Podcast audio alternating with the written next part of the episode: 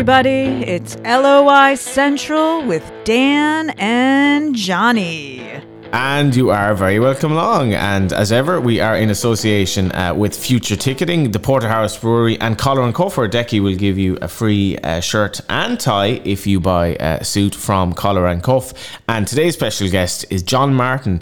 I had to do a bit of research on John Martin this morning. I knew he was Robbie Martin's brother. Remember Robbie being a terrific footballer for U C D uh, who have jumped off the bottom of the table all these years later. Didn't know uh, that Robbie's and John's dad actually played for A C Milan, uh, played against A C Milan for Athlone Town uh, way back when. And uh, we've loads to talk about. John has taken a very interesting career path since he uh, left League of Ireland managerial uh, duties briefly, if not. Dan has just come back from the Shamrock Rovers press conference this morning. They're one of three Three teams still involved in August in European combat. That is Saint Patrick's Athletic, Sligo Rovers, and Shamrock Rovers. Saint Pat's and Sligo Rovers having an amazingly good uh, performance and win in Europe last week, followed by losing at home in the F A I Cup to a First Division team. It's been a hell of a week. And Dan, have to say, I was watching the F A I Cup draw.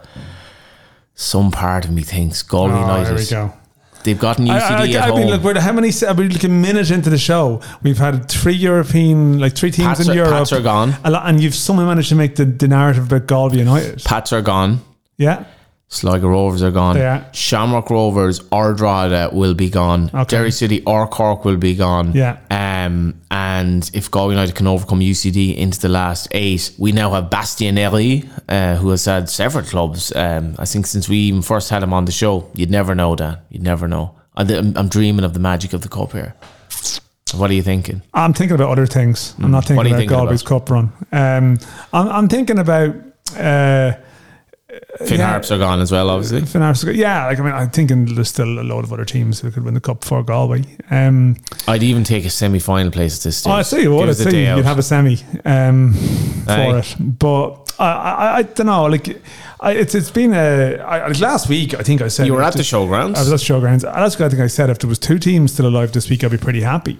Um, and the fact that, it was that that all three are, I'm pretty chuffed. I have to even though a, Pat's by all accounts were pouring for it. I have to make uh, you know that like uh, that image that people sometimes do of like the, the Little Britain yeah. politician giving a statement I, speaking outside of a semi. home, outside the home with like uh, you know probably some, my favourite Little Britain sketch. Yeah. I accidentally uh, said that by all accounts in Pat's were poor. Yeah, in, so to, to, to qualify that, I'm I'm not going to say never say by all accounts but, uh, either. Yeah. Well, listen, you know, yeah. I suppose they pull you up in enough things. Um, now, uh, like I was probably going off the view of people who weren't impressed by Mura, and then I didn't see a minute again because I was in the showgrounds immersed in the tie, and then you saw that they were down to ten. And I was speaking to some people who were very disappointed about a Pat's decision making, you know, at eleven v ten. But I think in hindsight, I think, um, and this was in my newsletter, the Halfway Line newsletter, where you can subscribe for free, by the way. Just to I clear. Look forward to your newsletter. Yeah, so um, try and, try and drop some stuff into it mm. um, every Friday lunchtime, try and put a few stories in there and stuff. So you can just subscribe to that.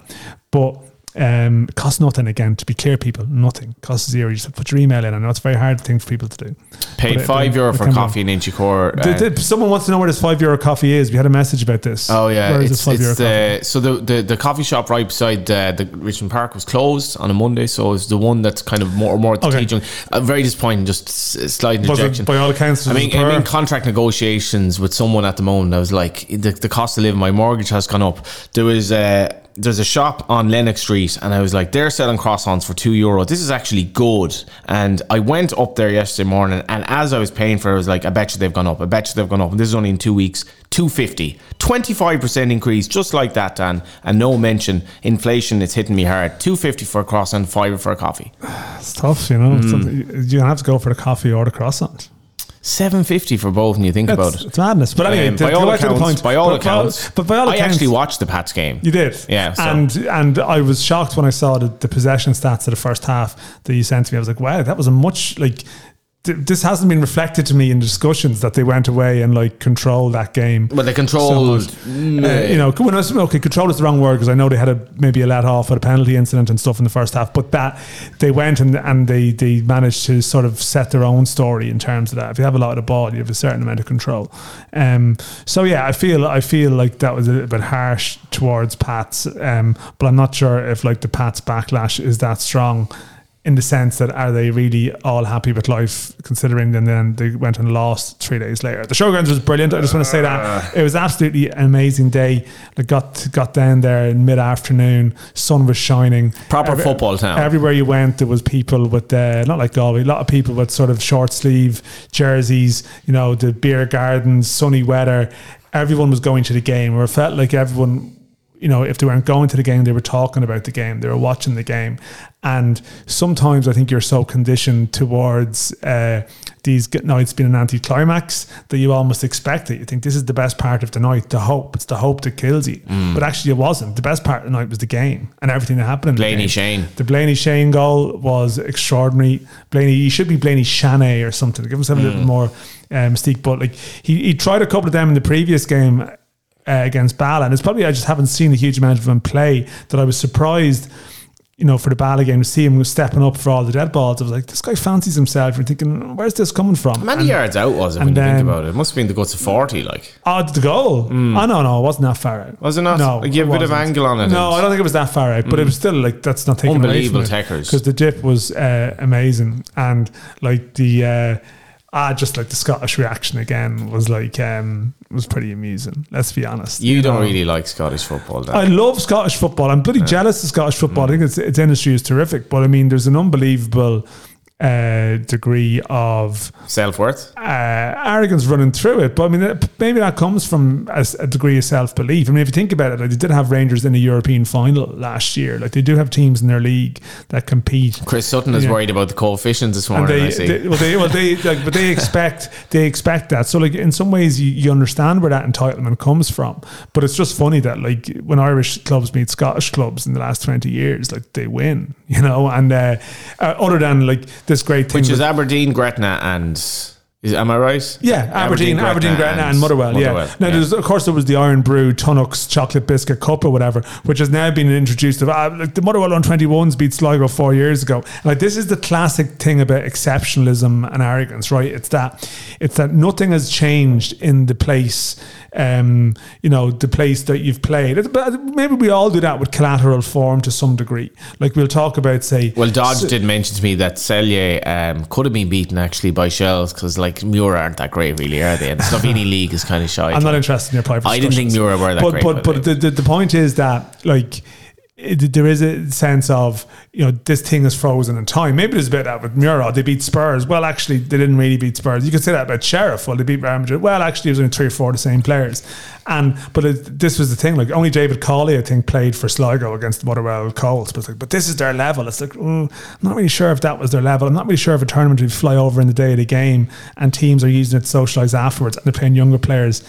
Is treated with the same vigour as a as a European tie worth three hundred grand extra on top of more money. Like it's sort of idiot analysis really, but there was a certain amount of that coming out of Scotland. But that's why they keep getting beaten by the League of Ireland clubs. They have it in their head. Like they they like Motherwell lost, I meant this point, Motherwell lost to Stjarnan in twenty fifteen from Iceland, a lower rated league. Yet the coverage of that was more like, well, Motherwell lose a five four. Yeah, a bit embarrassing, but it wasn't.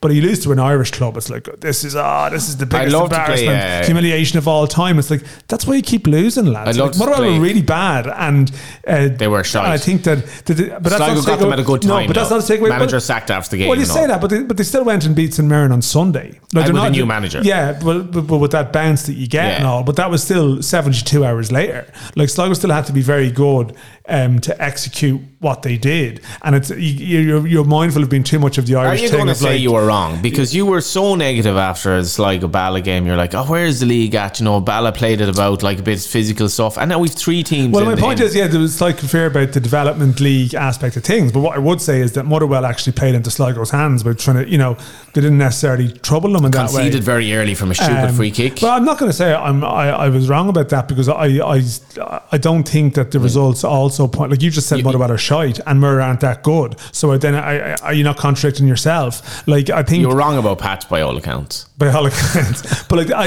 I, I don't think, again, I don't, like, it was great to celebrate last Thursday, you know, last Thursday night, Friday morning, and all of a sudden everyone's like, wow, the League of Ireland results. People have to be prepared for the fact that, you know, it, it could be bad against um, yeah. Cesca Sofia and, and Viking, yeah. But it could be bad. Mm. And you have to, you have to absorb that if it does happen to be that. Now, I hope it isn't, but like, I think, you know, the Viking one is tougher because they're mid-season. That's hard. They're fifth, and, I think. And um, yeah, but they're, they're only mm. three points behind Bodo Glimt. They're, they're very close to Bodo mm. Glimt. You know, I spoke to Chris Shields this morning about Bodo Glimt. I was like, give us a handle on. Um, and he said, uh, he was like, oh yeah, they were very good, but he's like, four or five nil up and they were running in to get the ball out of the net. They were that angry with us for beating them in the home leg, Linfield. So I was like, but I think his implication was that, yeah, this is a this is a good good standard. This no, league. no, it is. I mean, well, Irish teams have played Norwegian teams several times mm. recently. Now, again, we're not going to say generally perform okay though. Like generally know. perform okay, but generally go out. I mean, that's the Sligo the, Molde the comes to mind. Sligo Molde, Dundalk Rosenborg, mm. Sligo Rosenborg, of mm. course, you would have won the first leg away. Cork Rosenborg as well. Yeah, so like the, the, the recurring team is like doing well in defeat. Doing well in defeat, yeah, and that's obviously could happen here. So let's so, get to Pats then, right? C S K Sofia are, I think they're twelve points off Ludogorets in the table, which gives us some... No, they're not. They're level. They're level with them in the table. Are they? Yeah, the season has already started in the new season. Last season, they finished... Finished after, twelve. Sorry, sorry, they were twelve behind in last season. In the new season, season like they, they've called off their league game between the, the two ties. So how long are they into the new season then? Four games. Oh, okay, okay. So last season, they're twelve behind them. I think that's a fair enough indication because Ludogorets are a good side. Like, so if... If C S K Sofia are not far off Ludogorets, it's going to be very difficult for Pats. But getting back to the game in which they were poor by all accounts, um, they were not poor at all, actually, Pats. But they, they rode their luck a bit, Dan. I think the sign of Joseph Nang has proved absolutely inspired. He was so good in the ninety minutes uh, into extra time. But Pats created chances. Um, and I think it's testament to them in nearly thirty degree heat to... dominate the ball in the first half, create chances, looked a bit ropey at the back at times, and considering the amount of upheaval they've had with so many new players, and I know you say some of the opposition has as well, and I do think for Tim Clancy and this reign, you know, if if you if you took away this result and it didn't happen and Pats lost to Waterford, where are they at? I mean, there'd be real pressure on the management no, team because be. It's like, so they kind of get a pass on that, um, and the cup means a lot to Pats, obviously, they're the holders. But this result, I think, they've made Redmond captain. He was really, really good, outstanding at times. Chris Forrester had, had excellent parts in the game, um, and some of the signings they've made. Cotter looked really dangerous again. It was just, penalties are such fine margins, but this was good from Pats, in fairness. Miura, they're not great, but they're they're better than Pats, and they got through. I think they'll perform well against Sofia, I think, because um, it's just that momentum of coming through, the belief that would give them some of the players that sure they've signed. That momentum's been well. lost a small bit by losing a home to Waterford on, on I don't Sunday. think so. Do you I think? Don't, no, I don't think so, really. I... I Uh, funny enough, I don't think Pats fans will worry that much about it. Anyone that was in Slovenia has memories for the rest of their life. They're playing against, let's be honest, the cup is the cup, but they're playing in Europe. This is this is Johnny. Like it looks like, like like they're they're in danger of being Not, in Europe next teams, year, being out of their hands. Both teams in Sligo, both Pats and Sligo are up against it to get to Europe next season. But they're in Europe, and the here and the now is that they're having a good run. And this was good from Pats. They got through against Mura, and I think they'll perform well against. I, I really, really hope they do. And mm. I think, I mean, they they have even to, Knock Airport this they, morning. They have. The ability to play well on the counter-attack and absorb it. I just think these are going to be so much better attacking wise than what they faced before, much more clinical. Yeah. Um, so like it could be really challenging for them. They have to defend exceptionally well. Um, I know they made changes defensively for Sunday for the Waterford game, so you can't you can't just, you know, draw parallels with that. But you know, clearly in Muir they had one or two let-offs, um, by all accounts. You know, they did. Oh no, they the, did. Yeah, the penalty they episode, did. They and, did, and, and yeah. like Anang was the was the was the was the hero for a reason. You know, because he was he, he mm. was forced to make saves, and and it does sound like you're playing. You know, they're going to play a more clinical side here. So, um, I just hope like the both teams have something to play for on Thursday. You know, Thursday week, that the home legs really have some meaning, and it's not just the the Rovers Ludogorets chasing a, a very big lead meaning. I I hope that, you know, that they're really in the ties. Now, as I said, the, tactically, like Sligo Rovers are very good. against Motherwell. And I think Pats have the capacity to be sharp in how they play, but they're going to have to be really, really on point. Like, I tell you one thing, they're they going to both have to go up. Like, you know, if if if they were in sort of third gear, you know, in terms of levels, they're going to have to both go to fifth or when, sixth in, in these ties. When you have a goalkeeper, I think, as in the form that he's in, that is massive in these games, because he will get you out of trouble. He might save two or three goals, basically, and be the difference in a two or three goal deficit and a one goal deficit. And if they go to Tala next week with a one goal deficit, um, you'd never know. You look at uh, how Rovers performed last week. We'll talk about Shamrock Rovers in the mailbag now, um, because let's be honest, Dan, Shamrock Rovers, they got to make the group stages of something this year. It's a massive failure. The draw has worked out pretty well for them. They've uh, two shots at it as we speak. They, I think they'll get great um, kind of self-confidence out of that performance last week as well, when crucially, I think going forward, um, Ademo Mako came on and got a great goal. I think he that might help him now. He's he's finished his yeah, studies. Yeah, like we so we got to speak about Rovers on last week's show, so we don't need to go over mm. the Rovers Linnegret's game again. But um, it, it it is true, like, that if they even if they lose to Shooby, and I think they fancy themselves against Shooby. Bookmakers um, have made Shooby favourites. Actually, I, no, I see. I no, believe they have. Where? Mm. Um, Bet three sixty-five. Okay, that's not yeah. the case in other markets. Yeah, I would have thought Rovers, my limited knowledge, I'd be backing no, Rovers. Rovers are favourites. Anyway, if Rovers are favourites to qualify and favourites to win the game tomorrow. Unless that has changed then, because yeah. they were outsiders when I was shown um, the Bet three sixty-five odds. But in any event, um, they've gotten two great shots at this stand, and you feel for Stephen Bradley that this is their moment. Well, the thing is, even if they lose to Shooby, they potentially play the champions of Kosovo, the Faroe Islands. I mean, it's a dream scenario. It could have been mm. so much worse in terms of, there could have been even a scenario where that draw would have left them in a position where they would know that the Shooby game is their best chance, you know, that they could have had a, you know, potentially a really hard time. Stupid question, have you been to Kosovo? No, I haven't. That's one on the list? No. But it like may they, happen. They, uh, well, I hope it doesn't happen. Mm. That would mean they've lost um, to the Macedonian side, which I, I'm not, I, I fancy them, I have to say. Um, Yeah. Um, will we go to the mailbag? We'll, we'll go to the we'll go to the mailbag. Um, we'll, we will go to the mailbag. There's a there's a few other points I was going to raise around the European ties. We haven't really given Wexford a bit of praise, but that might come up in the mailbag. Hey, what's the time? It's mailbag time. A big bag of electronic letters. Like, what do you know about sort of uh, North Macedonia or the standards? Well, it's, the league is, is ranked lower than the League of Ireland, so mm. it is. Um, you know, towards the bottom. Their results in Europe this year of other clubs has been a bit mixed. Um, seems like they have a strong front four and they're good in attacking areas, but you get the feeling Rovers fancy themselves against them defensively. And I think the thing is, if they can bring a lead over there, they have to bring a lead over there, really, I think.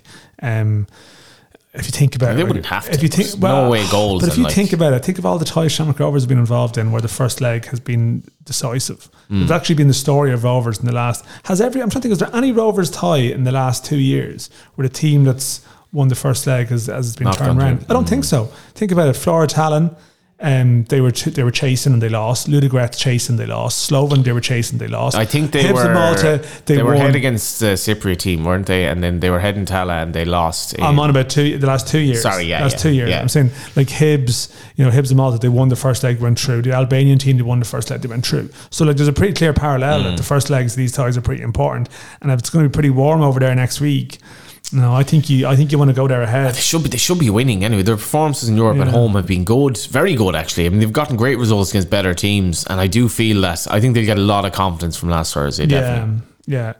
Um, Neil Hickey just has a point in the mailbag about, you know, just thinking on the back of last night's results, establishing the quality of a league based on our results is unreliable. A much better way to judge is the league is getting better looking facilities, academies, amount of staff, crowd, sponsors.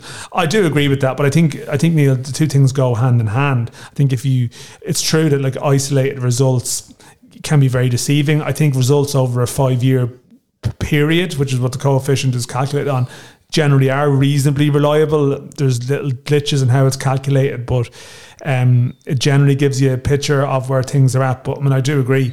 I think if, if you had all those other elements right, then the results in Europe would naturally improve, you know, and that is the thing. And I suppose in some ways, the only the only flip side about the Sligo Rovers and Pats scenario, maybe missing out on Europe, is that we had a situation for a while where, like, the top four clubs, the same four clubs or yeah. three out of four were qualifying year on year.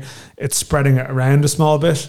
Um, but then again, like, if Dundalk say get back in next year, Derry, you know, are you in a situation where Rovers, Dundalk, Derry, are they going to miss many years in the next couple of years? I think Shells could end up You're in Europe sure. next year. Who knows? They've got a good draw in the cup. They're going to come fourth, or when they the could cup? come fourth. They've definitely they've they've they're hitting a war on two fronts. They're uh, they've done well, sort of in the second third of the season. Do you know the mad thing was, Dan? I'm looking at I was looking at the table this morning. We're very close on ten games left in the league, and it's just it's I know where did they, where did that all go? But that's like, the nature of how yeah, this, this mad, schedule like. is, is calculated. But we may we may need that if, if there's if there's more refixtures. Um, mailbag question: Con, do you think the format of the cup needs to be restructured to have top teams come in a round later? The amount of mismatches seems pointless, and it means average team could go deep by only playing weak teams. I see the point. It was twenty-six nil. Yeah, on, on that as well, there, there was some like really alarming. Um, like twenty-six nil was the aggregate score. Two, two or three of the games, the bet, the betting moves were so heavily towards the Premier Division team. It was like, this was not unexpected. This is going to be an avalanche, and it was. And it's like, you pull up that tweet. There needs to be more magic in the cup than hammerings like that, Dan, for the non-league teams. Well, the time, listen, I put up this tweet, I think some people were quite sensitive and responsible, but I mean, it, it's a fact. It's something that did happen, um, and It, it drives the discussion about um, is the timing of the competition fair? You know, like when you have amateur teams in pre-season, um, some of whom like would have a heavy enough turnover as well. It's like League of Ireland clubs years ago, like trying to play Europe in pre-season. It's a, it's a, it's a sort of an exaggerated version of that. Uh, in saying that, though, I would have thought some of the scorelines were still pretty surprising. You know, like Usher Celtic five nil to Treaty. Okay, Bluebell Galway, there was a red card, but I think sometimes, and, and you can see, like, you put out a tweet like that, and there's a lot of responses from people who clearly have been annoyed in their lives by people in amateur football claiming they could just play League of Ireland. You know, there's loads of players who could do this and who could do that, and they've often honed in on the First Division in particular, but actually, like, a lot of the First Division teams are stronger now. Like, someone, you know, in the discussion, someone was saying, um, oh, you know, Crumlin or Mockers would fancy themselves against Wexford, and maybe they would, but to me, that was a little bit like Motherwell people talking about Sligo in twenty eighteen, mm. as though, I was looking at the Wexford team the other day, I watched extra time, and you've got, like, Ginny Corcoran, Aaron Dobbs, Connor Davis, um, was it Jack Doherty, and there's a few other younger players that I'm not too familiar with that are well-regarded.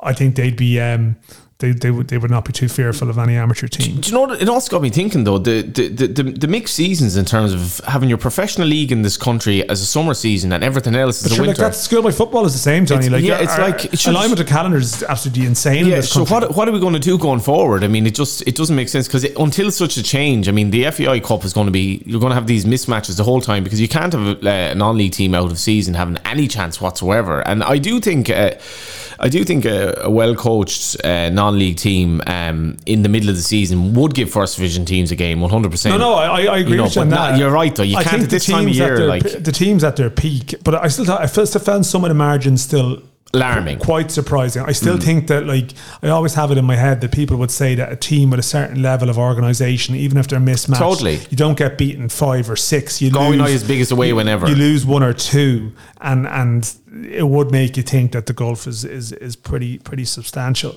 Um, Kotze, uh, Liam Burt, I think behind Dan saying two weeks ago that he'll be at Rovers next season. I think Liam Burt is doing some kind of press gig now at the moment. Um, well, my, my basis for saying it is that his contract is up and Rovers do like him. And generally when this happens, like, you know, um, they they find it hard. And I think they, they are specifically looking at, at players of that type. I mean, they have signed Dan Cleary in defence, Simon Power in, in wing. I think...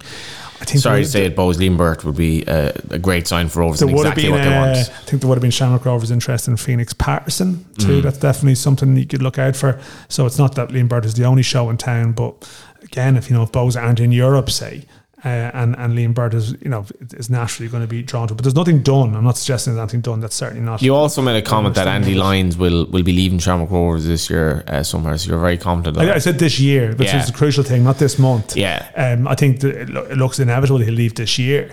Um, but I would I would hope that Rovers could keep him for for group right. stage football. Um, you know, when you think there's three million at stake and you're talking about one fifty, two fifty grand, um. You know, the, the equation is such, they've already lost Mandrew for, for a pittance. Rossi, McNee, we need to look at stadium standards after that fence collapse um, and the third tier today. I, I wouldn't put the third tier delay down to stadiums. That's more down to reluctance of people to go into it. Yeah, that stadium collapse in, in Saint Coleman's Park could have been very serious. Um, Cork fans celebrate. I know there's a Cove statement talking about where, you know, people stood on the ground and where they were positioned and stuff like that. But that I, I thought their statement was a bit issue. odd. And yeah. it, it, I was sent images of the, you know, the... the structure that they had in place. Cove obviously need to learn from this. Cove, Cork, Cork City bring massive away support. You can't blame fans for standing in the wrong place. That's actually the responsibility of event controllers. You know, that's that's like that's. Mm. I, I found I did find the wording of the statement slightly unusual. All right, um, Joseph Lennon, have we any thaw, hope of Sligo Pats getting through to the playoff round? What's your What's your confident prediction here? I think uh, both will perform well in defeat. Okay. Yeah, I, I can. I, I probably agree with you. I think Shamrock Rovers will uh, get through. Yeah, Ferg- Fergalast, same as last year, is round three U E C L qualifiers always the upper limit for our non-champions? Very likely, Fergal. Yes, it's really hard for a team. And we saw the Dundalk and Bows come close last year, and hopefully Sligo and Pats. But you see the level of team they're playing: P A O K, Vitesse, Seska, um, you know, Viking, who beat Sparta Prague, who would have been expected actually to be in it. It was a joke goal that sort of got Viking through. That's a hard it's level. Not, it's not a bad draw for Sligo, though. The fifth best team as it is right now in Norway. Well, that's, it is a little bit, but in the mm. general point, it's because they shocked Sparta yeah. Prague. I don't know if you saw the goal. It was mm. a, a no. show. It was like a back pass in the last minute that went over the goalie's foot, you know. So that was going to extra time, and it might be in Sparta Prague, but they're the level of teams you face. And even if, say, someone like Dundalk got in next year, Um, they'd probably be seeded in round one and two if they were to get through, but even in round three, then you, you gotcha. Yeah. You know, you you, you, you Joe, you want to play in that round. You want to play a Scottish club, like you do. Our old mates, Scottish minnows. Dundee United are in there, I think, potentially yeah. playing Riga or, or someone. Play, they play a very British style of football. That, that's the Scottish, it, yeah. It, it just it, it suits our guys.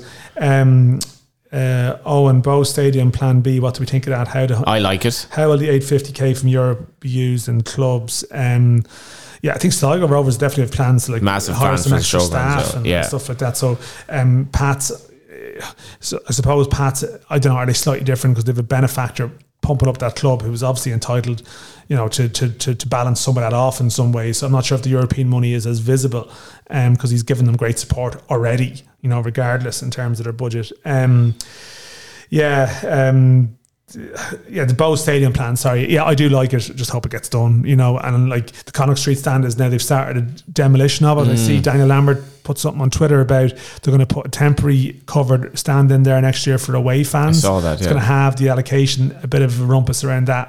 To me, yeah, it's not really that much of an issue. I can see why one or two clubs would feel hard done by, other clubs not so much, you know, if it's a covered terrace going there. Um, I, I totally understand why Bows would be frustrated that they're turning away people every week. I think this might be a nice you know. outcome, though. If what was initially supposed to be a very modern stadium that was going to be a ground share is now going to be Dalymount, pretty much as we knew it, only a better Dalymount with Bows there and Shells and Tolga. Well, I, That's but, what it looks but like. But my fear was always that we end up with two half-finished shitty stadiums. So let's see how they let's see how they end up. Yeah, but the, the, I, mean, I love the, co- the, the, I love the costs the sound. Were so obnoxious. No, no, like, I completely get that. Yeah. But I love the sound of the Bows one. I really just want to mm, see it happen. The Exeter I'm just, City. Uh, I'm just sick of it. It's twenty, like it's twenty twenty-three or mm. whatever now, like twenty twenty-two. Like it's, you know, it seems like good news in Finn Harps again. Like where are we? Like that the people, like there's players. Players playing in the league at the moment who their parents hadn't even met before some of these stadium projects were talked about first, you know. Very profound. So, um, yeah, Conor Root, Wexford F C, amazing story, rock bottom for years. Reiner has reinvigorated the club. Ah, it is, savage results. It's an amazing result for them. And they were, they were, you know, it, again, it was a horror show by Luke Nicholas, like just uh, one of the worst mistakes you'll, you'll see from a goalkeeper, and you feel from like he caught every cross against Motherwell, every time he needed to claim. And, and he was and, amazing and in, command, the whole, in the away leg against Motherwell. He commanded the area so well, and yet under no pressure he sort of drops one in. Mm. I suppose it happens, like, you know, but but I mean, in fairness, that game was definitely going to penalties at that stage. There was no sense the Sligo Rovers were going to win it at all. Mm. Like it was, they were they were gone. Um, Aaron Jones, where does Sh- Blaney Shane, Shane Blaney or Blaney Shane's free kick rank in terms of great L O I goals in Europe? Up there. Pat Sullivan still the technique. Pat Sullivan probably still the the, the sort of the benchmark. There's been some great indivi- like individual goals at various times. You, you Pat know. Sullivan over Robbie Benson. Oh yeah, see the Robbie mm. Benson one. I probably do have Sullivan over Benson, mm. but is that just because it was further out? Um, it was much further ben, out. Benson was a, Benson just threw a leg at it and hoped for the ah, best. Like, no, yeah, no, like no. He's, he's not even right footed. Didn't right? even celebrate for God's nah, sake. He was like, "What did I do there?" nah, Benson was brilliant. Um, Probably but, Pat Sullivan. But yeah. Aaron Green got that great goal for Rovers. Actually, years ago in Cyprus, I, I'm going to say that's that's the best goal I've seen, because that was like a Jack Byrne pass, and Aaron Green, who like had such a hit and miss rate in front of goal, and he could do a goal like that. It was a sensational strike. It was like arrow top corner. It's a tough one though. Pat Sullivan, Sullivan had volley, achievement, has, oh. a, has a little bit of achievement in there. It was a historic night, and that marks it up. But Blaney's was Benson. You're, you're not even the top two but, anymore. Uh, bit yeah, of a bit no, of a fluke Blaney, anyway. Blaney, see, this is you can tell who definitely Johnny, best atmosphere see, ever in League of Ireland. You can tell the people who, who aren't there who Johnny uh, gets on well with, because there was people. Well, you, Robbie, you would not say that about Ro- Robbie Benson. About. Robbie um, Benson left Saint Pat's in that in that you know controversial um, mass departure from Inchicore. And there wasn't a bad word said about him. All the Pats fans were like, no, Robbie was a great lad. Well, uh, he got the penalty. Well, the recent game, there was a lad in front of you calling him a wanker, so I'm not sure, not sure that's, that's true. Just Pats, and he was actually given out to by some guy, I don't know. He was like abusing Benson to pass the block game. Uh, Killian, only a matter of time before digs are thrown between supporters and players. Two just avoided in a week. Rovers fan and the Ludogorets keeper. Yeah, that wasn't great. Uh, and then Ethan Boyd and Bowes fans at Ballybuffet. I haven't seen that, so I don't mm. want to I don't want to go into that in too much detail, purely because I haven't seen it. Uh, but it does seem like there was some kind of... Um, You can always say, by all accounts. That's true. Um, it's, it's uh, by all accounts, it's the new interesting. Um, could be the yeah, name for next like, horse we're, together. We're, we're seeing for there won't be one. And we, we, we could uh, we could be, uh, we're being flippant about it here when obviously we're not. Like it, we are teetering on the brink of like an antisocial behaviour story taking off. And we've obviously seen the F A I Cup final last year, how that would be seized upon by people who would like never talk for about sure. anything else in their own world. Um, so like you have to... Again, like I sort of feel like maybe, and I understand why no one wanted the publicity. I'm not singling out one club here, right? But it was the precedent was set about a stadium ban for a game, the Rovers U C D. No one wanted your league champions behind closed doors and on the opening day. It would have been dread, you know, dreadful, bit of grief, bit of bit of bit of flack. But, but you know, but you know what? Maybe they should have followed through with it, and people see a closed stadium, and, and there's implications for everyone if that happens. But I mean, Rovers will get a big fine from, from UEFA certainly. Um, Conor Maddock, S S C electricity contract sponsor league is up to the end of the season. Is the time F I look for a lucrative sponsor? If so, who'd be most suited? Yes, who'd be most suited? I don't know. I think what you want is a sponsor who.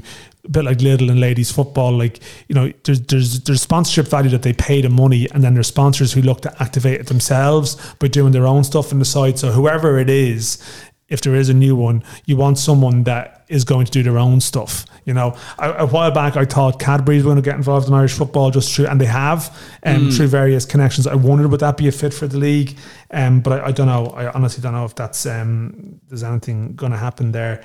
Um, Niall called any word, and if the third tier will be regionalised. I think that actually has been suggested, but they don't have a third tier yet, so when they have one, I presume that will come to pass. But I think regionalisation was so, sort of on the agenda. Thomas Tormey sent us actually quite interesting thing about interesting li- list of uh, rounds, uh, gates and attendances from the F A I Cup first round thirty-two years ago, and basically not a huge difference. Rovers played Bow six and a half thousand, and the other attendances weren't a million miles away from what you would expect today. There was a really big crowd at Cove who had massive support when they were a junior club, yeah. which was the only sort of outlier. Um, Cottle, when is the madness of games being postponed for Europe going to end? But I, I pointed out, Cottle, that actually but it's, Seska Sofia have done that this weekend, so it does happen in other countries. But actually Pats and Shells did play, so Pats and Sligo Rovers did play last weekend and lost, and I think this weekend and next weekend, I think the, the plan is for most fixtures to go ahead. Am, am, am, am I, I'm losing my mind here. Um, there was a Rovers. Rovers have got a game off, but then they're playing Derry uh, when they come back from Macedonia. They're actually Uh, Derry wouldn't budge on on uh, postponing that game. So Rovers, they play next Tuesday in Macedonia, but I think they're flying back into Belfast or Derry. Free Derry uh, says no. On the Wednesday or Thursday, they're going straight from North Macedonia to, to the north of Ireland um, to, to play that game. So um, it, it is happening, but it does go to show like how teams have dropped points or lost cup games. That I've always said, the margin of victory for Rovers in the league, to me, it wouldn't be so certain. It'd be massive if they get into group stages, because it's hard. It's really, really hard. Uh, Collie, what's the crack with Sligo being able to host Conference League game in the Showgrounds? Why weren't the Dog doing the same? Got what's an the, exemption. What's the difference? They got a derogation, but I think there's a couple of points that, that were in their favour. Um, Pat's getting through helped. Uh, Tala, Tala, Tala was yeah. doing your business that night. Mm. Um, that was a big thing. And Sligo also were quite close. Um, capacity was the main issue mm. rather than loads of stuff. You can see the issues, but it is true. If Pats were out, if Shamrock Rovers were out, Sligo Rovers are probably playing in Tala, uh, which is uh, something to bear in mind. Someone wants to know, a uh, bit of a dumb question. Uh, well, listen, there's a lot of dumb stuff in this pod discussed by us. Who's the voice that does the intro to the mailbox section? Del, that's... Oh, yeah. Elizabeth Nelson Bracey. There oh, we go. That's Dell. Yeah, yeah. If we if we do do a live show, we might have news in that in the in the in the short short term future. We you, may have. I mean, you, you you you wouldn't let me say the exact same. No, because you, you'd probably say a date oh, and guess. No, I that didn't. But I didn't. Life. I actually didn't. And then you delete it from we, the show. I want to delete you from my life. Will we go to? Uh, uh, we, we'll, we'll go to John Martin, but uh, Connolly's Derry could be a massive signing. Oh, um, what about that? Like, yeah. I mean, the Higgins Clancy O'Donnell thing, but like, he, he, O'Donnell's got to be a little bit pissed off. Yeah, there. no. I, uh, I mean, I, I've heard various versions of this. I, I do think like that. Dundalk weren't going to offer that length of contract to someone that age, um, and Derry were willing to do that, and that's a gamble. Um, but but I know Dundalk fans are very angry like over this. Um, now, is there a plan a bit more to get back to Europe and then sort of go from there? Um, but obviously the cart before the horse. Like, like, what if it costs them Europe in some way? You know that they they've lost Connolly. I think they probably have enough insula- insulation. I think they'll probably be okay. I agree. Um, and I think if they were to get into Europe, they might end up maybe signing someone younger in a longer term contract in that position rather than someone his age. I mean, you have to play an artificial pitch, and he's had a bad one with injuries and stuff. But Derry were willing to do it. Derry wanted a defensive leader, and Matty Smith went to Shelburne then in the middle of all this. Shells, yeah, there was a, there was a lot going on. Um, but yeah, th- this is pretty much it. Ronan McGinney, anywhere to how much Derry got for Toll. Imagine very little, but hoping for seven figars. I mean, it, it wasn't it, that. It anyway. Won't be seven figures. It would have been five figures. His contract was running out, so they didn't have. Um, they didn't have a strong comment. Owen Wilson about Tunde, what's the story with him? Uh, yeah, I'm not sure he'd play a huge amount for Pats from now to the end of the season. I could be wrong. Why is that, Dan? Uh, I just, I just, I think he. I, I wouldn't say he's high up in their pecking order. You know what I mean? I, I think he'd be I, I, low I, enough. I love but he still Tunde, comes yeah. off the bench and does something. I think he could do something in Europe because um, he's such a. Oh yeah, he's he unpredictable. Could. He could, he um, could. They brought uh, Serge on in the in the. Uh, be interesting to see where Serge is. I know Tunde's more out and out, but we shall see. Felix is a possible the outflux of players in the league is a good thing. I'm not so sure um, we, we would say that. But anyway, let's bring in John Martin. Thanks very much. Thanks for having me. So, uh, can either of you name the team? This isn't a quiz question for this week, but can either of you name the team from Bulgaria who U C D played in nineteen ninety-nine, which is my one of my my favourite memories of Belfield. It was a brilliant game of football played in really, really sunny conditions, kind of start of the season. Back in the days when the L O I was a winter campaign, and your brother Robbie was absolutely outstanding that day. Can either of you name the team? I'm hoping John will be able to. Uh, extra, I, I remember. I remember. Extra hundred points. You can Longford, spell it. Longford played Litech Lovech from from Bulgaria. From Bul- but I can't remember who U C D played. Was it F C Kusendal? They don't yes, exist. They were gone. They don't exist so. anymore. F C Velbazad Kusendil. Yeah, yeah, that's right. Um, you weren't involved back then, now. I was, yeah, and you I were played involved that day. Well? Yeah, the three all out in Belfield. Where did you play? I think I played in the middle of the park with Kieran Kavanagh. He was probably and, sensational as well, Johnny. You've just and your, your brother was brother. playing, was he? Uh, oh no, I don't think he was there at that stage. Then I'm mixing you up because one of you was outstanding. Well, that must have been me then. You do look like your brother. Were you? Were you kind of a number ten type? Welcome player? To the show, John. No, no. Who was up front for U C D that day? Jesus oh, Christ. Mick O'Byrne. Remember Mick O'Byrne? Mick O'Byrne. Do you remember Mick O'Byrne? I, I remember watching Mick O'Byrne play for the Ireland under twenty-ones in Drogheda at a time when League of Ireland players in the under twenty-one squad would have been more of a story than it is now. And I actually remember watching Mick O'Byrne play. He was a top player. Oh, Mick was brilliant. Yeah, yeah. It was him. It was actually him. That that was the player who was outstanding. I'm an absolute joke. Welcome to the show. So you were playing in midfield in that game. That's right, yeah. Class. So, how's your brother anyway? I was thinking how old Robbie. I was thinking how old. Are you, you're the older brother. I'm the elder one. Yeah, yeah. Robbie was forty on Saturday. Okay. Ah, lovely. We're in, the, we're in that club. We're all yeah. in that club. Dan, mm. you're going to Oktoberfest here. There's talk of yeah, going to midlife crisis fortieth birthday trip to Oktoberfest. When is Why your not? When is your fortieth? Well, a couple of years He's ago. The older I, got, I, I got it in the year of my fortieth as well. Well, pre-COVID, we got a we got an Oktoberfest trip. Ah, is that what you went to? You can confer and decide what to. Yeah, that that was uh, that was some game of football all those years ago. nineteen ninety-nine. Yeah, it was. Oh, we were and we played really well. We were a bit mm. unlucky. Um, nil all out there. It was too hot. Away goals. They beaten on away goals. We had a goal disallowed late over there. So now it would have gone to extra time, like now yeah. nowadays. But I think, I think they got beaten ten nil in the next round. So uh, might have been a blessing in disguise. Uh, who was U C D manager at that time? Oh, Mar- Martin Moore and Susan. Martin Moore. Back then, the, the doc, Tony O'Neill was the, the main man. Tony. Ah, yeah. Yeah, cause I was just talking about Tony O'Neill this morning to uh, before the Shamrock Rovers press conference. A couple of people were talking about the doc, and they, they pointed out how young he was when he passed away. Yeah. And it was nineteen ninety-nine. I was looking at this. That must have been a couple of months after that, that so European th- tie. The, oh, wow. the European, I think the following might have been oh one. No, sorry, ninety-nine, yeah, was the, was, was the European one. He went, he, yeah, not long before then. Um, and I, he died sort of sort of at the start of that season, and we ended up qualifying for Europe. Sorry, it must have been two thousand European game then. That's right, yeah. yeah. So yeah. ninety-nine he passed and Martin came in. I think we won our last five games, got into Europe. But we were all so young, we were all seventeen, eighteen, and the doc seemed a lot older, but when you look back now, he was he was a young man. What yeah. made him so special? Uh, he was again one of these persons who passed away, and there was nothing but good talk about him.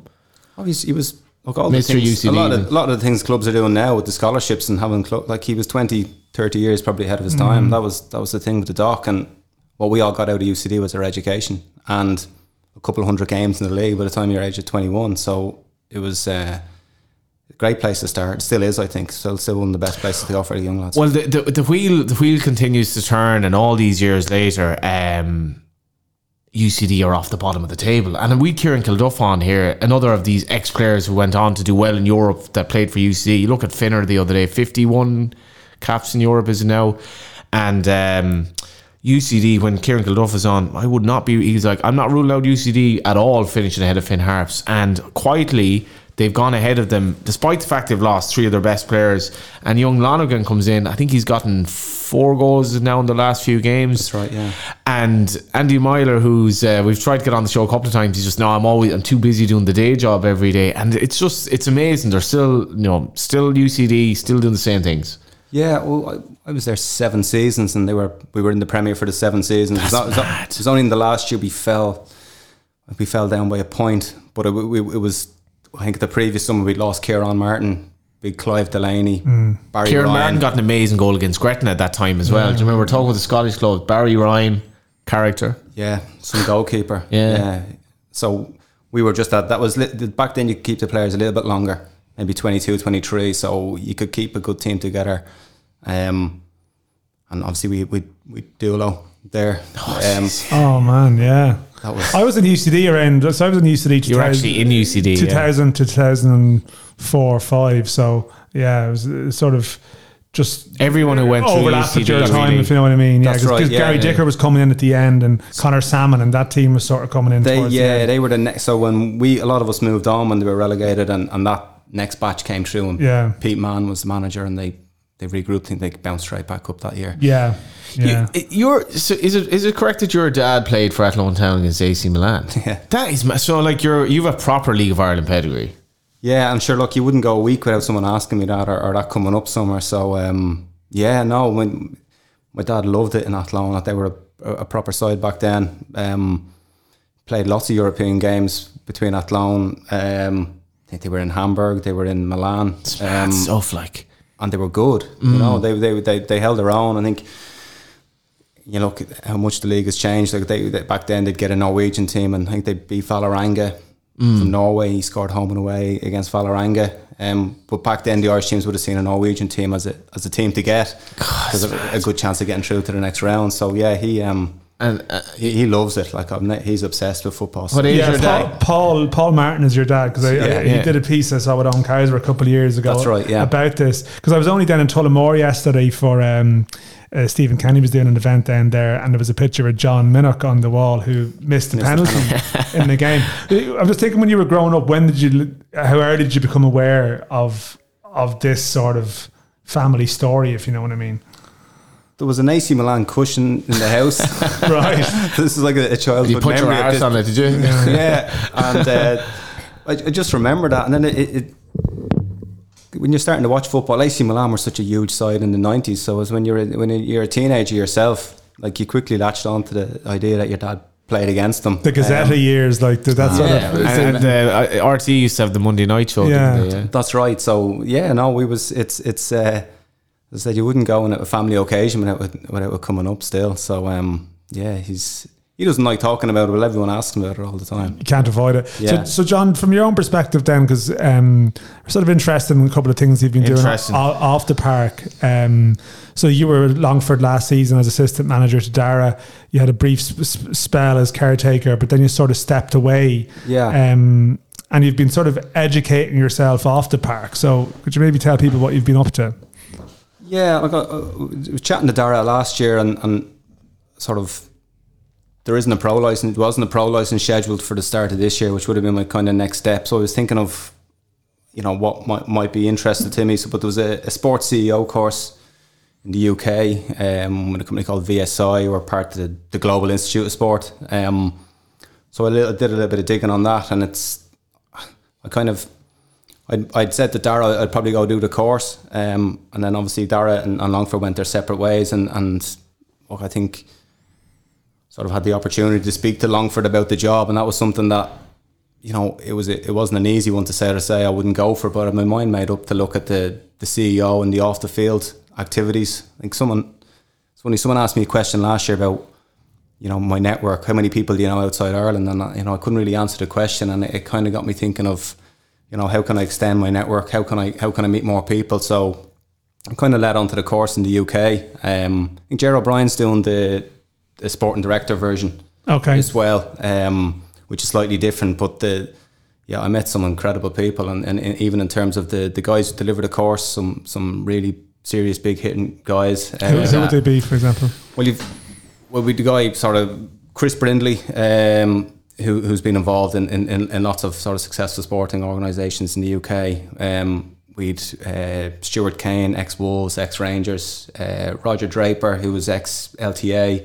Ex-Rugby League, he's part of sort of Boston Consultancy Group, yeah. a lot of the, the Saudi sports strategy. Um, guy Barry McNeil, who's probably hands down the most impressive guy I've, I've ever met. So he, he's ex-Prozone, um, does a lot of work with the M L S, uh, sort of C-suite uh, recruitment, knows the game really well. Done, you know, so many different aspects from, you know, uh, analytics to, to wearables to recruitment. Um, and then even on the course itself, there's some some... You know, we had commercial people from Swansea, uh, Watford.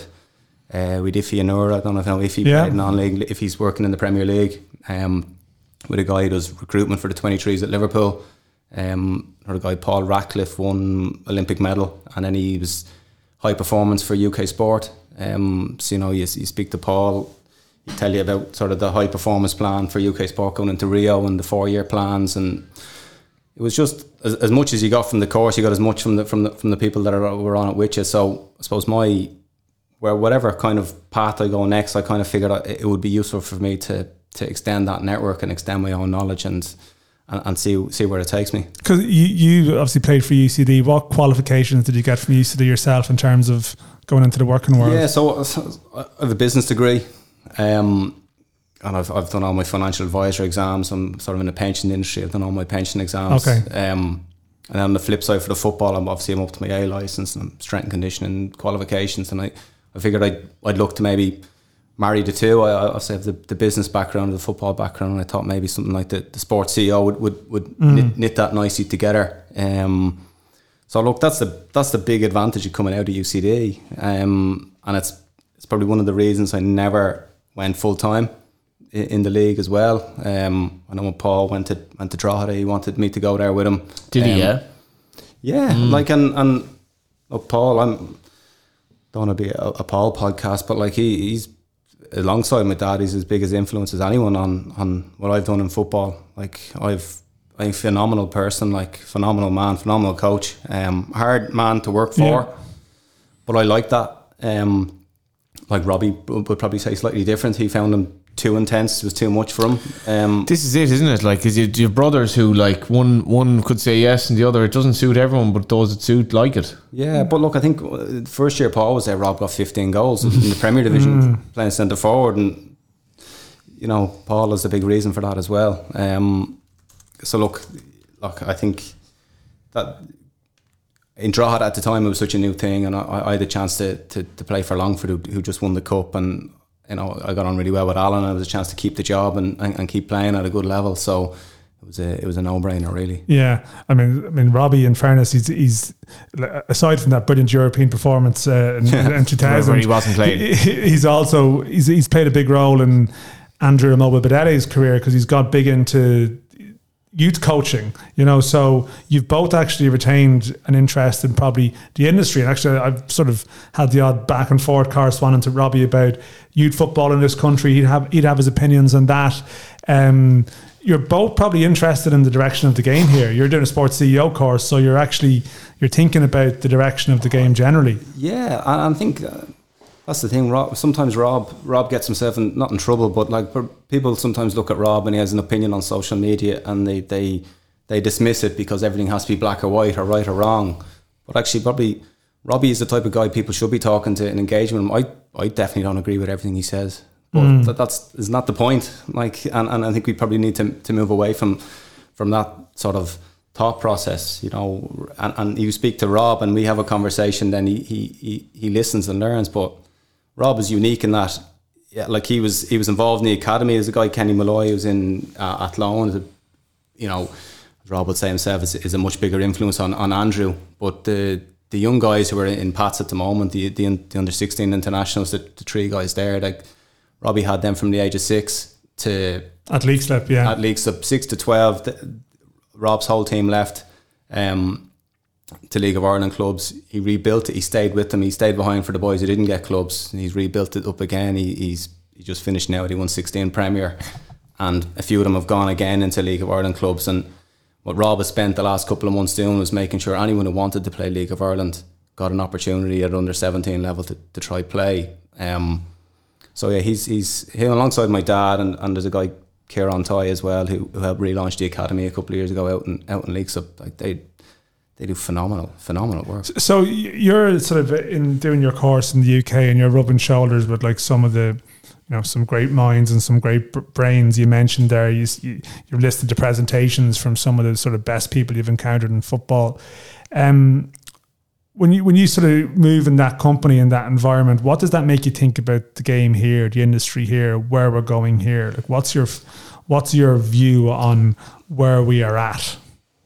I think the, the clubs are doing really well, but like it's a numbers game. Like if if I know it can't all be about finance, but if you, if you benchmark us against any European nation, like I think in the F A I strategy they want us to be ranked thirtieth in. Yeah. And that's fine, and, and and I know there's an infrastructure plan coming next year, which which would be really interesting. But there's no money in the game here. Well, like if if so, if you if you look at the, the nations that are ranked between say twenty-five and thirty-five in Europe, and it, you could take a Poland, and the revenue in Polish football is north of one hundred million, Hungary eighty million, I think Romania forty-five million, Bulgaria sixty million. Like these, we're we're there are multiple multiple multiple millions ahead of where yeah. the game is here. Um, Yet, ironically, as a country, we're far. There's far more wealth in this country than any of them countries. Do you know yeah, what I mean? Well, look, if you want to depress yourself, which I tend to do sometimes, like Google stadiums. So Google stadiums in Ireland, right? And which is the largest league of like? So Shamrock Rovers is the largest league of Ireland. That's the thing. It's the forty-sixth largest stadium on the island of Ireland. All G A A, all rugby, mm. and you go Google stadiums. Forty-sixth, right? Yeah, uh, and which is our marquee stadium. Yeah, and I know Dan, you did the article last week where where these teams play and. Well, sorry, Dan's piece. I remember when he was on. He was in the in his newsletter where he's like, uh, it's actually it struck with me at the time. It's like it's odds against it as a journalist you'll find somewhere with a plug and Wi-Fi, right? And I, I he was making the point. I'm not giving out as a journalist here, but we're so far behind in everything. Like. Yeah, and and what you also have to so. Like, I think the the new F A I have to be given the opportunity to deliver this strategy. Yeah. And they've made some really interesting appointments, and I think they need to be given the opportunity to see what they can, can deliver. Like, the strategy doc that, that they have is, you know, it, it looks like it's a, probably a UEFA template that, that, they, that they've used. Um, but, like, I think they probably need to be careful with some of the K P Is. So the K P I we have in the third mm. tier in twenty twenty-three, okay, that's gone now. Yeah. I think there's a K P I of... Uh, a new league launched before the end of August by, by Q three this year, um, and, and that's bringing all the leagues in together under one umbrella at a time when a lot of the leagues around Europe are actually decoupling the, the men's and the women's and, and, and using that as a way of commercial. So if you take, say, the national team, they've decoupled men and women. But we're relaunching all the leagues under the one umbrella for commercial reasons. So, you know, that's a, a disconnect there straight away. Interesting. That, that is, yeah. And... like Mark Canham starts this week as the F A I's new director of football, and I, I was doing a piece about him, and I, I think like Mark Canham hasn't been put out to do any press yet. I, I think that's actually probably the right thing to do. He probably needs to familiarise himself a bit more with the, the nuances, land. But then, like, you'd love to speak to him in say six weeks or you know a couple of months' time to see. But I, and like I, you know, I wrote a piece about how he's come from the Premier League, and I would have spoke to a lot of people both in Ireland and England in the last week. And their slight fear with someone like him coming in, no reflection on him or his ability level, is that he's coming from a world where you work in the Premier League, and I'm sure Ife Yanura is probably not dealing with financial constraints too often in his job. I'm sure there's a budget, and I'm sure there's things that they need to, to do, and they don't go mad. But I'm generally sure that if someone comes to the table and says, right, here's what we need to do with, with this particular area and this strategy, and they produce it, they go and do it. Whereas here, you can produce all the plans in the world, but the finance isn't there for it. Well, look, and that's it. So when you look at the the latest set of accounts, or any of the accounts over the last couple of years, you look at the leagues around Europe, you look at the investment, in, like so. So whilst Ireland is, everyone else is growing as well. Yes. Like all these other nations are continuing to invest in infrastructure, in youth facilities, and and and build on what they already have, which is already a long way ahead. So you're you're already trying to catch up, but it all comes back to. Like, so if I'm to say, okay, we want to be thirtieth in Europe, well, what's benchmark? Let's benchmark us against the thirtieth club in Europe, league in Europe. So, okay, so the revenue in the league has to go from fifteen million to fifty million. Yeah. It's like in three, in, in three years as per the K P I. So where's not, that coming from? Yeah. And unless there's going to be a huge check written by government to, to, to allow them to do it, they, they can't do it. Like, and, and, and that's not a disrespectful thing, because we all like, Does uh, is it Sean Kavanagh has gone in? He started this week yeah, as so the like, so ex-League of Ireland player, Sean Kavanagh, yeah. Yeah, so I sent Sean uh, just a message online saying, you know, best of luck, and everyone wants you to do well, because everyone wants them to do well. But, like, we've got one major, so there's one major tournament coming up in the next three, so twenty twenty-four is, Germany, the, is yeah. the only tournament in the lifetime of the strategy. Yes. Like there, there is no there. Like football, in some ways, is very simple. Where you get your money from, like it's it's mm. it's, it's people through the doors. It's it's maybe qualifying and getting a bump on on a tournament. Like commercials, it's a competitive world. Like, and it's you're going to do really well to make a commercial that's going to make a significant impact on the game. Yeah, because it would have to be north of ten million um, every year commercially, and that's not there. No one's going to give that. Yeah. So and yeah. in the meantime, you're paying. A hundred grand a month, or sorry, at least that in, in or half a million a year in, in interest payments on a deal that went south. Yeah, yeah, the sports yeah, direct payment. Yeah, and this yeah. is the thing. It's a hundred grand a month. Ireland, oh yeah, and Ireland qualified for tournaments in you know twenty twelve and twenty sixteen, and we now know and probably suspected or knew at the time, but certainly it effectively was servicing debt, you know, and yeah. would have been paying certain bonuses and, and stuff like that as well too. Well, but, but, sorry, just to interrupt. Yeah. Why why is it so hard for the F A I to get a sponsor? Do you think at this stage? It just seems baffling to me. Like it looks it looks such a good opportunity for someone, but it just hasn't happened. I don't. I don't know. I don't know what their what their process is. Like they just, they just hired a new commercial director, which I think again can only be a, a positive thing. And you know, you compare it to a U K, like you know, like Paul O'Brien's commercial director in Watford uh, on the course at me, and talk to Paul quite frequently. And like he's a commercial team, he's a commercial army, and, and you know every single bit of space on the jersey or in the ground is sold, but they're.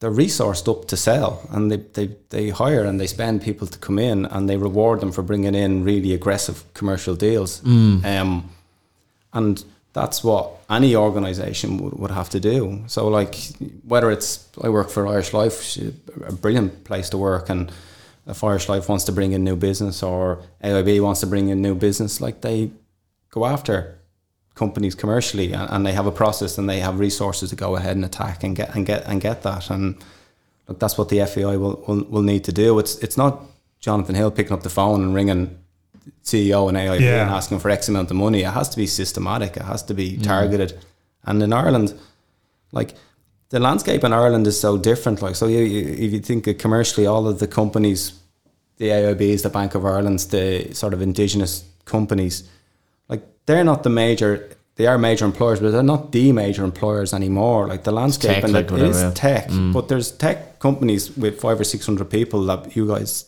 or all of us haven't heard of. Mm. And there's mm. a whole untapped market there commercially into potentially American multinationals that are looking to, you know, do well in Ireland. Like there isn't a, there isn't a multinational, you go to the I D A, there isn't a multinational landing in Ireland that the F A I shouldn't be in contact with. Well, what I'm, what I'm curious about here, sorry Johnny to cut across you, but it's like, mm. I think it wasn't it Damien Lynch, or sort of former pundit, I suppose, who's he's he's in Google, Google isn't yeah. he? But I'm just thinking, like, you know, the the one thing, like there's so many things with the F A I over the period of time just wasn't fit for purpose, or there was an old way of doing things, and not even to single out individuals, because I don't think that's fair, because a lot of whatever that they were com- you know complicit to a lot of stuff or whatever, they turned a blind to a lot of stuff.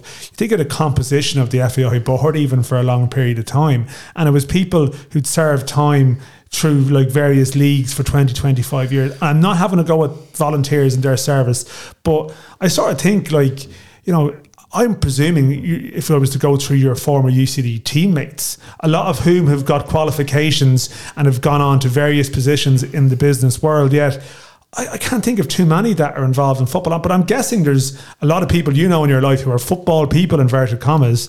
Um, you know, like other sports utilise the old boys network and their business connections, and in football, I don't yeah, think we've really well, done it. The, and the, the, there's a couple of... there's. Like, so, Tony McDonald, Tony yeah. Mack, ex-U C D, um, remember Mick Dempsey, Michael, yes. the goalkeeper?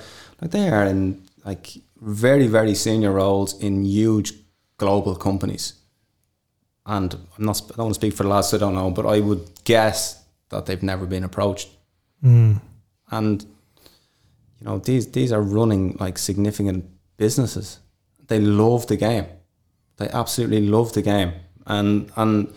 yeah, you go right through the U C D teams, and it's it's in Longford as well. There was some some some, some guys there, successful businessmen. Say Dara Sheridan's a good. I remember Dara. Yeah, plays league. I know he's coming back to Ireland, so it'll be interesting to see where where lands. Galway man, is he Dara? Dara, absolutely. Yeah. Um, I remember Aubrey Dolan heavily involved in Adidas. Um, just from that team as well. Dara, we interviewed him in the programme. Yeah, really, really successful in his life as yeah, well. Yeah, and Dara went to New Zealand, but Dara was someone that, from a high performance perspective, like, there should have been a huge job in the in, in the mm. F A I for him. And I know going back twenty years, he had an education programme for to helping guys yes, come back to from, come back from the U K, wasn't mm, it? Yeah, and he, he came under pressure to, to close it down because it wasn't affiliated. Well, that's a different time. And you go now and think, well, God, like a programme like that would. Is a no-brainer. Now I know there's wow. not as many going away as young, so yeah, maybe the goalposts moved a small bit. Yeah, yeah. yeah. But it, like in the sense of the like, I have a major problem with the corporate tax rate in this country that these multinationals pay. But they, if you if you take that aside, they have masses of money. They have so much money they don't know what to do with it. And that, you know, there's such a good news story that you could manufacture in Irish football. I really feel that. Like you're talking about the leagues that we're behind. These are countries where like the cost of living is so much lower. So we've so many handicaps to overcome here, but there's so much money there. Yeah. And look, I think the, the again, I think as part of the strategy, they have a, like a, a football social responsibility yeah. program, which they're developing, and that's a, a brilliant opportunity. Like, so if you can align any of your social responsibility programs along with a, a, a corporate, like, you know, that mm. that is, so a corporate isn't going to give you money to say, okay, here's, here's here, go sign ten players. Like it's not going to work that way, whether that's into the league or whether it's into a club. But actually, they may get behind an education program. They may get behind a, a scholarship program if it's, it's, if it's in, you know, an underprivileged area or whatever it might be that mm. fits their own values. And, and that's what where the lines like yeah, yeah like and that's what the F A I, which I'm sure I'm I'm almost certain they will do, given the, the calibre of people that they're, they're bringing in, that that's on the horizon. If it's not being done already, will certainly be done, but it's something that the clubs should look to do, um, of how they position themselves with, with potential investment from, from corporates or sponsors to help grow their club, whether that's, you know, U C is the outlier because they have a college, but you know, Shamrock Rovers are doing some amazing things in terms of the education for the younger boys there, and, and I'm sure they are doing it. And there's there's other clubs, if they want to go to a corporate to look for sponsorship, it should be in respect to, to paying back something that they can aligned with what they do day to day. So where do you see your future then in, in sport now? Like, you, do we see you back in a dugout, uh, or are you are you thinking of more so going this route? Because you, I mean, the qualification has been secured now. I assume you want to do something with it, if you know what I mean. Or you're in the process of getting the qualification. Yeah, so no, the course is yeah, no, the, cor- done, the course is the course is finished, and Sorry. I'm, and I'm, yeah. I'm, I'm uh, suppose the the plan is for the next uh, couple of months, like I've, I've a couple of days in Swansea and, and, and Watford, and that coming up with the guys. Um, so I don't know, like it's it's I missed football, I missed the pitch, like I miss I miss coaching and I miss managing, and I think so. I, I would never say I wouldn't go back to that, but I think no matter what division you're in, it's a full time job now. Yeah. Um. You know, I know Kevin is saying in Drogs, the postman, I don't know how he does that. Um, it's it's phenomenal to be managing and working the way he is. So I think if I was to do it, I'd like to do it properly, but I, I wouldn't see that. I wouldn't I wouldn't envisage leaving Irish Life to, to, to work full time for for a, for a League of Ireland club. You, you couldn't see it happening, yeah. It, yeah. Not, not as a coach. It, there's too many. Ver- I, look, I wouldn't like my my my uh, livelihood to be hand in hand to the referees uh, in Ireland. So I don't think. I, I, I think you're being a bit harsh there, but at the same time, yeah, he, he's, he's lived it. it. He's lived it. Yeah. But the, I think there, it's it's funny. I think we're we're sort of approaching uh, an interesting sort of crossroads in this country, and you have touched on it there. Look, if you if you look at it, I've, I've made this point to a couple of people in the last couple of days. If, if let's say U City and Finn Harps both go down, as in the bottom team obviously is gone, and the second from bottom team loses the playoff, and they're replaced by Cork and Galway or Cork and Waterford. Like you, you're going to have a situation where nine out of the ten teams in the Premier Division next year are going to be training full time. Yeah. And Drogheda would be the exception. And I mean, I don't know what they're going to do. Um, I see Conor Hoy has spoken to some local, you know, papers there or local radio maybe about this topic. Um, the idea of the part time Premier Division player, I think there's discussions ongoing at the moment as well about minimum wage being introduced. Um, and I think part of the, the complication with that is the classification, I think, of an amateur professional and where does the part-time professional sit in in terms of their working commitment, which is obviously quite substantial, and how do you quantify the number of hours that they do. But where is the future for the part-time professional now, and where does that sit in with where we need to go, John? Like, what's your feeling on it? So, yeah, it's like, so we would have seen that in Longford. So the, the most difficult commodity, for want of a better word, it, to get your hands on in the Premier Division as a part-time team is a player with experience. Mm. Like they They don't exist. Like, I challenge anyone to name ten experienced part-time Premier Division players, because they're like, so Dave Webster, I don't know Dave. Yeah, but like, but Dave so we would be one. Yeah, yeah. But like, he's the most sought. I don't know who was onto him, but I know lots of clubs are onto him, and because he's experienced, he's been around, he's a really good player. Then you go down the list. Like we had that at Longford, and it's like, okay, well, who can we bring in that's going to be part-time and, and experienced? And they're like, nobody. Mm. That's a really good point, yeah. And they, they, like, so I often wish like I was still playing, because you could probably name your price um, yeah. if, you, if you could keep mm. it going. But it, it is getting to the stage where it, it is you, you are getting squeezed, like in terms of staying in the game and being part time, which that's, is a good for thing. Longford now. That's a huge challenge, because Longford, like, how can Longford sustain a full time operation? Like, it's not possible without a proper sugar daddy. Really, like, it's just it's too small of a club. So where are we? Where is this going to go? Well, look, it's it's it's like that's football. That's football across mm. any organisation or any any league. Like all, all leagues have the same. Like and like you, the really interesting thing in, in I find at the moment, say if next year you have ten full time teams, which in the is possible, league, yeah. Mm. Like I think it's a lot different from when I played, because you'll probably find it's going to be ten really good managers there with ten really good backroom staff and coaches, but someone has to f- finish last. This and, is this, and, yeah. I think that's where the game has really changed in terms of the, the quality, and you give the F A I credit for that, the quality of the coaching and the managers coming through. Like you can never, we always felt whenever we were in U C D, we, we could catch a team because the manager wasn't great or they weren't at it. Yeah. Like I think we struggled in Longford last year because everyone took us serious. Everyone did their homework on us. Everyone studied us, and you know, you couldn't, you, no one ever underestimated you. But I think, yeah, like I, I think you're going to have a, a, a tipping point. Like, so it's like anything, it, it's, if they all go full time, they all can't sustain it, and I think then you'll have it. You'll, you'll end up sort of dropping back off again to a maybe a, to a seven or eight clubs, because yeah. the players won't be able to sustain it. Like, and, and this is like it's one of the things that. Albeit Galway United are more or less full time, like, and but, but I think, the, I think the, the point is division, that like. in a way challenging to go out of the first division. You have a target, but it's withstanding the.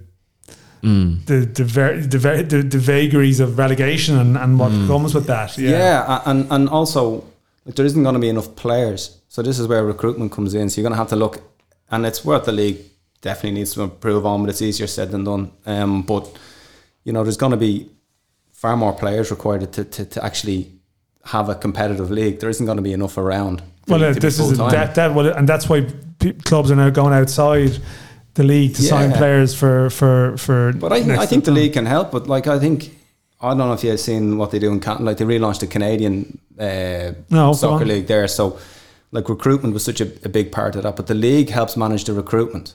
So what the league they they identify uh, players that they feel can come in and, and benefit the league. But they do that on behalf of the clubs, and then the clubs can come and pick the players. So they'll identify players between, for example, eighteen and twenty-five that have played in South America, just by way of an example. And the, the clubs can come in and then pick them. But the, the league does the due diligence on them for the clubs and provides this sort of blank canvas where uh, it's almost like a draft system, although it's slightly different. They say, well, here's the type of players, here's their expected salary, here's their background, here's a right full. It's like, it's like the league does the weekly shop for an entire estate, and then everyone just comes in and like picks what they but want. It, instead, it, it, instead of you, having ten teams trying to do it individually, like if yeah, yeah if there was, but you look at like Pat's recruitment for even last week, the the players that they brought in, not only at the start of the season, but like a couple of players that they brought in the last few weeks, three players that were in the last few weeks, if not four, were playing in Europe and playing key roles. Um, the Dutch guys at Tillemans who the, came on in midfield was excellent, like.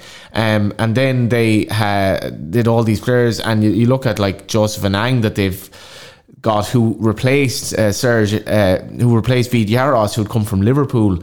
And the net is widening now, where you have, I mean, our relationship with Britain is obviously interesting because um, interesting because uh, a lot of the players are going to League One, and you see massive uh, attendances in League One. It's a different level, but we're now looking to, to these teams in Britain to bring in players as well, good young players. Yeah, and I think, well, and one of the, the flip side of that, and I was talking to, to a guy, Ryan Cardwell, who was on the course with me, there's a huge amount of money floating around in the non-league and in mm. the national leagues, and, mm. and a lot of the reasons there's no F F P in, in, in, in non-league. Obviously in the U K there's F F P in, play, yeah. in League One and League Two. Like that's why Salford are having an, an issue getting out of League Two, because they were, they bought their way up through the divisions. Stockport will have the same issue this gotcha. year, and you know it's wages to turnover, and they can't actually buy their way out. But what's happening, you know, from chatting to Ryan, he said like lads will go in and play National League at fifteen hundred, eighteen hundred quid a week, and so I think if you look at the the, the type of players come, we are still there's academy players coming here at the moment, and, and some are doing really well. Like you know, the two boys went to Bowes and didn't didn't work out so well for them. Yeah. I know J J's gone back, and by all accounts, the new manager loves him, and he's mm. doing really well. So it's it, it can be timing. Football it, is luck at a lot of things, isn't it? Absolutely, yeah. yeah. Mm. But I think that's the thing. You, you do see players like Adam Rooney um, and even Porrigamon this summer, but in, previously the Salford players, the guys who've gone to Wrexham, like you see people go, oh, they've gone non-league, but basically, you know, it's, it's like someone joining Galway instead of joining U C D or something. You know what I mean? Like to Notts County after that. Yeah, and then Notts he's gone, County. he's gone to Stockport, but like Notts County uh, are, are a huge club. But yeah. I'm conscious we have to move on. We have to do the, um, we'll we'll have a brief chat at the weekend's games. We'll get John's thoughts.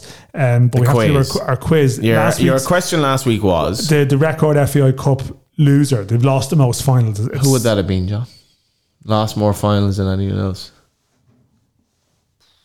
Rovers.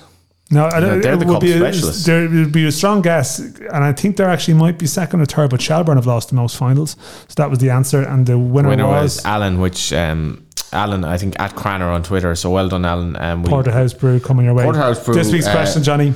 This week's question um, I think is quite timely. uh, I was reminded it was somebody's uh, birthday this week, and um, brought brought back a lot of memories. And just give us one quote, Johnny. I'll just give you I'll quote. give you three very quickly. Um, and I, the, the third one is my favourite, and it's the shortest. Football is a ballet of wondrous beauty, choreographed by highly skilled performers, dramatising the conflict between good and evil that takes place in every heart. And at the same time, it reflects the impatient immediacy of modern society, in that success breeds immortality, while the procurement of second place begets anonymity. And my second one is I can't do that one actually because it gives away who he is. My, my second one is modern football is akin to a turbulent sea. Changes come fast and furious. One may be riding the crest of great waves before being engulfed in enormous crescendos of confusion. Sometimes it is like surfboarding in the South Atlantic. You do the best you can to stay afloat, while all the time fully understanding the fact that things can come crashing down around you. If you worry about the consequences, you miss the thrill of the ride. And my famous favorite quote from this man was, "It's always the same sometimes." Well, there you go. Who was that? Well, I don't know. If everyone, if everyone out there could guess, send us their guess. I think. And very happy birthday to the same man as well. L O I Central Pod, Twitter and Instagram. I was expecting, I was expecting briefer, snappier sound bites. Well, sorry. Do you know who we're dealing with here? Yeah, but I mean, did you read we, the program we, notes? We probably could have just done one. Yeah, we, could, we probably could have just done one. I, I, I think John Martin probably knows who. Uh, we obviously can't, yeah. can't say. This weekend's uh, games. So we've got Dundalk Derry is on Friday in the Premier Division. Bit a bit of grudge going on there. The Connolly, the Connolly. Derby. Finn Harps Drogheda is on Friday. Then Sunday we've got Sligo Rovers, Bows and Shells and Saint Pat's. What have you made of the league generally this year from what you've seen? I'm just thinking like some of your ex Longford players that you've worked with have moved on to various, you know, Aid Irvin's at Shells and a few others have gone to a few at Drogheda. And look, what's your view on the league generally being this year from what you've seen, John? Yeah, and it's nice actually just watching the games and, and not, not worrying about having to play against teams. So I've seen a lot of Shells, U C D, seen most of Drogs, um, lots of Rovers. Um, yeah, it's it kind of goes back to the point I said earlier. The teams, the, the coaching and the, the, the, the standard that's going in, and even obviously Duff has gone in, in, in uh, into Shells, and you know we were at Shells years ago with Kevin, and it's like it's you can't compare the two. Like it's it's it's so different. But yeah, I think. Teams are playing so much better football now. The the, the standard is, is improving all the time. The conditioning is improving all the time. The analysis, you can see everyone's done their homework. You, you do well to get a short corner against anyone now because the, the, the players are prepped to win each of their life. Um, I think it's good that Rovers aren't quite running away with it, but it, the feeling would be they'll eventually mm. do that. They'll, they'll they'll go through the gears in the last in the last few. Your weeks. Your old buddy Kev helped by Drogheda getting a draw on Tala there as well, which and they're right. playing them in the cup, which mm, is going to be mm. probably three days after Rovers have a European tie, depending on how things work. And you're thinking that's actually good time really, to play them absolutely. Like Drogheda won't be in. I mean, they'll. Not the not the draw they would have wanted, but like Shamrock Rovers coming to town, yeah, and heading look, the game park. That's a tough one. Look, and I don't think probably Rovers would have wanted. The Drogheda draw either no. like the, the, the flip because look there was still lots of non-league clubs in, in there. Like I've seen lots of the Drogs. I think that oh, obviously Darrett and, and Kevin have worked with the two lads and played with the two lads and, and worked with a lot of the players that are there. I think they've done a phenomenal job. Ah, like, big style. We sp- I spoke to Kevin. Well, like obviously when Tim was was you know in the when that merry-go-round was, was finishing up and Tim was was, was going and, and, and Kevin was lined up. Like we had that conversation of whether it was the right. thing even for Kevin to do because we were thinking, well, okay, the two fullbacks are going to go and Doyler's going to go and Dan O'Reilly's going to go and the keeper wants to go and mm. yeah, at the time I think even Darren Markey might have went and Chris Lyons might have went and Shells were sniffing around quite yeah, a few, weren't and, they? And yeah. I was like, I don't know, Kev, like you, you don't want to find yourself in a situation you were like even with going back to when he started out in Shells and he he he'd nothing to work with, but. Uh, To be fair, I think his recruitment, like, like I know Keith Cowan has been he's manager of the like, season so far, like in my view, because nobody would have predicted. Drogs have been pr- practically safe halfway through the season. Well, look, he'd never say that about himself because yeah. that's that, that's the way he is. But no, I think him he's done incredibly well. Like, a, like they signed Keith Cowan. I don't think anyone would have signed Keith. No. Evan Weir, you know, Excellent. Kev Kev does his homework. Like, and, and like I think Kevin was went and watched Evan play for the Irish schools. One, you know, in Whitehall one night, and, and you know, by the time then midnight had come, like he'd haven't signed, you know, and that's that's the way he is. He's impatient, but a good impatient. Like he's seen them, liked them, and, and, and got it done. So yeah, I think it's like it's like going back to your point at the end of the season. What does like it, it's it's difficult for Drogheda because anyone who's had a really good season for Drogheda this mm. year will potentially yeah, get like even picked Dar- off even Darren Dar- Markey's been excellent this year, mm. but then. Teams are going to come to him and say, "Come on, come and play full yeah. time." Yeah, and like even Williams Dean, like mm. who, who I worked with in Rovers as a kid, and then uh, in Longford, like he's up eight, nine goals now. And, and look, I, I won't say any more about him because Kev won't want me promoting him. But like lads who score goals in the league, like again, going back to commodity, there's a rare commodity there, and, and yeah, it's it's the trick for Kevin, or the difficulty for Drogheda, will be if they lose another couple where Kevin finds really high caliber part-time. And you got to have players. And you got to have a good academy. We, first we're, division we're going to have to wrap up. First, um, division, first division games. games uh, Galway United, Wexford, Cork City at Lawn Town, Treaty, uh, Waterford, and then Saturday, uh, Longford Cove. And the mad thing is, you have two teams in the Premier Division, Sligo and Saint Pat's, going and winning in Europe. Sligo and Pat's both really struggling to finish in the top four. And then the same two teams going out in the cup at home to teams, Wexford, who are struggling to get into the playoff spots, and Watford, who are not going to win the league this season. So maybe there's a bit more depth to this, or maybe the game is just completely mad. How could you make this stuff up? They Watford scored three goals against Pats in the first half in Inchicore and win, and then Wexford dethrone a team who beat Motherwell three nil. It's a mad game. Yeah, I just I know you can't overestimate how difficult it is trying to play after a European game, mm. like, and the emotion of it, yeah. and, and mm. like the, the sure, I can't even remember who was playing in nineteen ninety-nine. Well, look, and, and, and it was two thousand, and it was that, that wasn't my mistake. That was actually from the. But that's a long anyway. time ago. But I remember yeah. that being like that still stands mm. out. As like it was so hard to play against these teams. Like, it's incredibly hard, and then when you step back onto the pitch a couple of days later, and the game is different, the atmosphere is different, and physically and emotionally, like, I think that's what happened both Pats and and, and you see lads uh, turning up to get their tickets to the European game and then leaving the ground. um, God almighty, if Galway United yeah. could bring the likes of them down from their perch someday, maybe we will. to, to the notion of going to a game to get tickets for Europe and then leaving, that that is how far you we really have, have a thing about Sligo, don't you? It's just like, it's envy. They are like your they are your Shelbyville to your Springfield, except it's yeah. brighter over there, and people are, why do you want to marry your cousin? Yeah, the people um, are happier over great, there. It's been great having you on. I have to say, Um, you brought up the intellectual level of this podcast quite a notch, um, and I, I think Dan wouldn't disagree. Oh no, I wouldn't. No, I mean, both you ba- went to U C D, balancing off you, yeah. But uh, it's it's all good. Uh, did, but time by the time we're we're back next week, Shamrock Rovers have played both legs against Sheepy, so hopefully we might have a team in the in the group stages of football by this time next week. Best of uh, luck to the two we'll Rovers and Saint Patrick's. And uh, thanks to John. Um, thanks to Oliver Marketing for hosting us. Thanks to our sponsors, Huge Ticket and Collar and Cuff, and the Porthouse Brewery. We shall be back next week.